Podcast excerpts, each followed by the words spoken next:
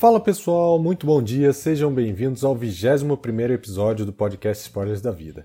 E nesse episódio eu vou falar um pouco sobre liderança, mas não naquele conceito tradicional que a gente conhece da liderança democrática, servidora, autoritária ou até liderança situacional. Não.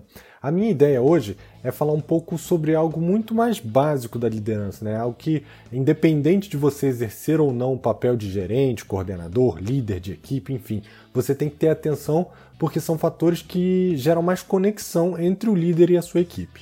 E o primeiro ponto importante é a ausência de julgamento. Na minha carreira, eu já tive alguns momentos que, por não estar preparado né, para não julgar na época, eu perdi ótimas oportunidades de ficar calado. Por exemplo, alguém que chegava tarde e eu já ia de forma bem incisiva perguntando se a pessoa não tinha nenhum compromisso a mais, se não tinha nada que fazer. E aí, às vezes, eu acabava descobrindo que simplesmente essa pessoa não conseguiu acordar cedo porque teve que levar o filho no hospital durante a madrugada. E essa é só, é só um exemplo de situações que às vezes a gente julga, fala o que quer e depois vê que a situação foi totalmente diferente do que a gente imaginava. E aqui tem um ponto importante. Alguns de vocês devem estar pensando aí, ah, mas ele podia ter comunicado. Sim, mas aqui é a beleza da ausência de julgamento. Você deve estar aberto a ouvir sem criticar, independente de você achar que poderia ter sido feito de alguma outra maneira, de alguma outra forma, porque o contexto nesse momento não é seu e, consequentemente, a ação também não seria a mesma ação que você tomaria. Lembre-se que cada pessoa toma as suas ações de acordo com as suas crenças, com seus valores e com as suas experiências anteriores. Nós somos únicos nesse sentido. Por mais que possamos ter experiências similares e pensamentos parecidos, nós somos pessoas totalmente diferentes. E por isso a gente não pode julgar o outro e imaginar que ele deveria ter se comportado de uma forma diferente, porque nós iríamos nos comportar de uma forma diferente.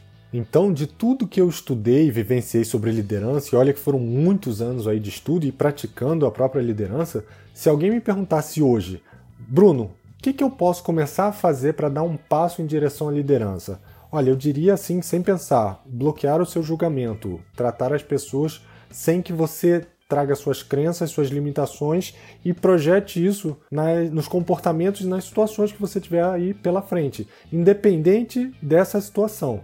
E isso eu acho que já seria um ótimo começo para quem quer se tornar líder, para quem quer gerar uma conexão maior, seja líder ou não, com outras pessoas. Imagine aí ou lembre algum momento em que você, como líder ou liderado, teve uma situação desse tipo. Como você se sentiu sabendo que podia confiar em falar a verdade sem o medo de ser julgado? É diferente, né? Só quem já sentiu essa segurança psicológica sabe como é, e eu torço muito para que vocês que estão me ouvindo tenham lideranças ou sejam líderes que cultivam isso. Agora veja o contrário. Se você é um líder crítico e julgador, aquele que sempre tem que achar uma razão e o um culpado para tudo que dá errado, o cético em relação à positividade. Você acha que alguém que tem errado ou que esteja vendo um risco em potencial vai chegar para você e falar a verdade? Não, né? E esse eu acho que é o grande problema da atualidade. Nós estamos cada vez menos falando a verdade por medo de sermos julgados. E não só julgados, julgados e sentenciados pelos erros que a gente cometeu ou pelos erros em potencial que a gente possa cometer. E isso é uma coisa muito crítica quando a gente pensa em liderança. O segundo ponto que acho fundamental e que tem total relação com o primeiro é ter empatia. Mas não é apenas ter empatia de se colocar no lugar do outro porque se colocar no lugar do outro, com o seu modelo mental, com o seu contexto, com os seus valores, com as suas crenças, é totalmente diferente. Só para te dar um exemplo, imagine que um colega seu, durante a infância, ficou preso no elevador durante 3 horas por falta de luz. E hoje ele tem medo de andar de elevador e vai ter uma reunião muito importante e vai ser no 21 andar. Você que pratica empatia com seus modelos mentais vai falar assim: Eu te ajudo, eu te dou a mão, eu vou com você no elevador. Você pode ficar de olhos fechados que tudo vai dar certo.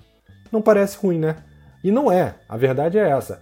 Mas a empatia pelos seus olhos é diferente da empatia pelos olhos dele. Pelos olhos dele, nesse momento, nada mudou.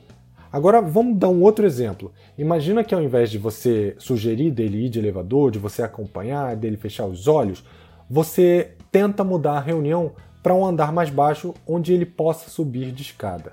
E aí, você acha que agora isso fez diferença para ele? Entendeu a sutileza?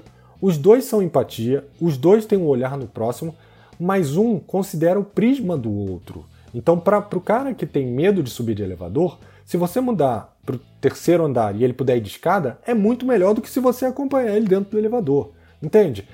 Quando eu falo de praticar empatia, é realmente você se colocar no lugar do outro, no contexto do outro, com as crenças do outro.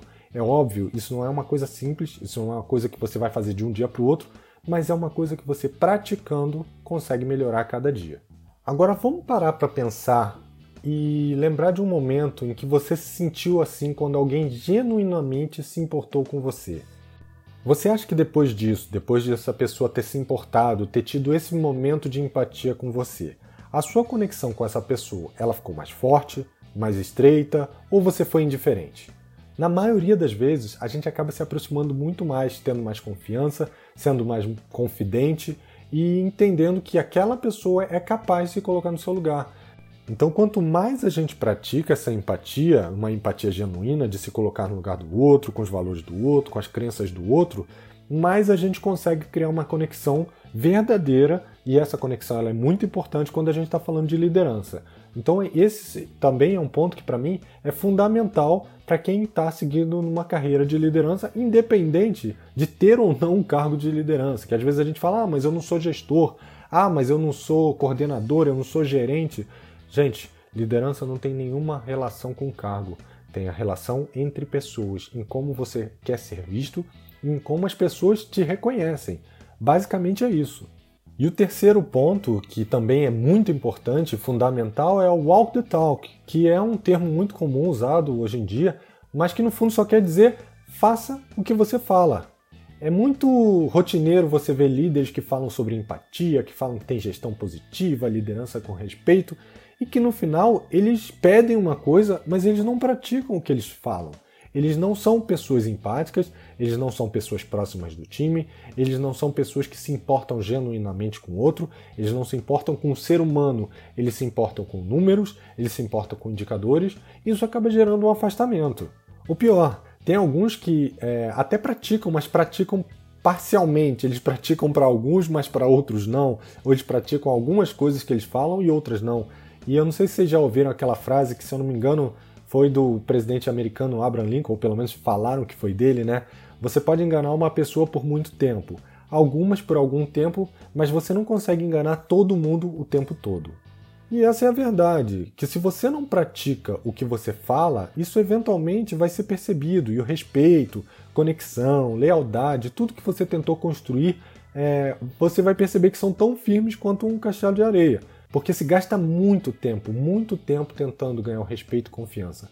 Mas basta uma demonstração de incongruência da sua parte para que isso se perca.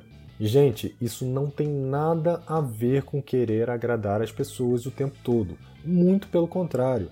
Você que tenta agradar todo mundo o tempo todo, quando você tiver o primeiro atrito, as pessoas vão ficar tão impactadas que elas vão olhar para você e vão falar assim: Nossa, como você pôde fazer isso? E às vezes a gente tenta ser o que o outro quer que a gente seja, para que a gente agrade o outro. E liderança não tem nada a ver só para agradar o outro. Pessoal, com certeza vocês vão ter muitos momentos em que as pessoas não vão gostar do seu posicionamento, ou que você vai ter que dizer não, e eventualmente essa pessoa vai ficar chateada com você. Mas um líder não lidera para ser querido, ele lidera para ter o melhor dentro do contexto de liderança que ele está seja com o olhar do time, seja com o olhar da área, seja com uma questão de gerência ou até mesmo da própria empresa. E posso falar uma coisa por experiência própria: o líder que não julga, que tem empatia, que faz o que fala, ele não vai ser visto de uma forma diferente porque suas ações elas vão ser sempre consistentes. Lembre-se disso.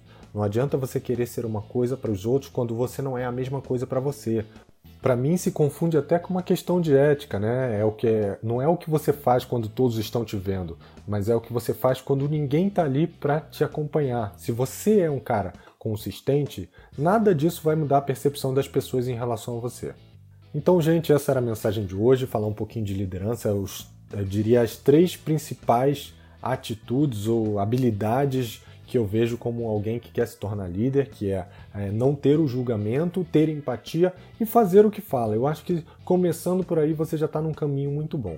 Se vocês gostaram, deixa aí teu comentário, seu like e a gente se vê na segunda que vem, tá bom? Um abraço e até a próxima. Se você curtiu esse episódio, deixe seu comentário aqui embaixo e não se esqueça de compartilhar. Eu vou deixar também os links para as minhas redes sociais na descrição. Um grande abraço e até a próxima!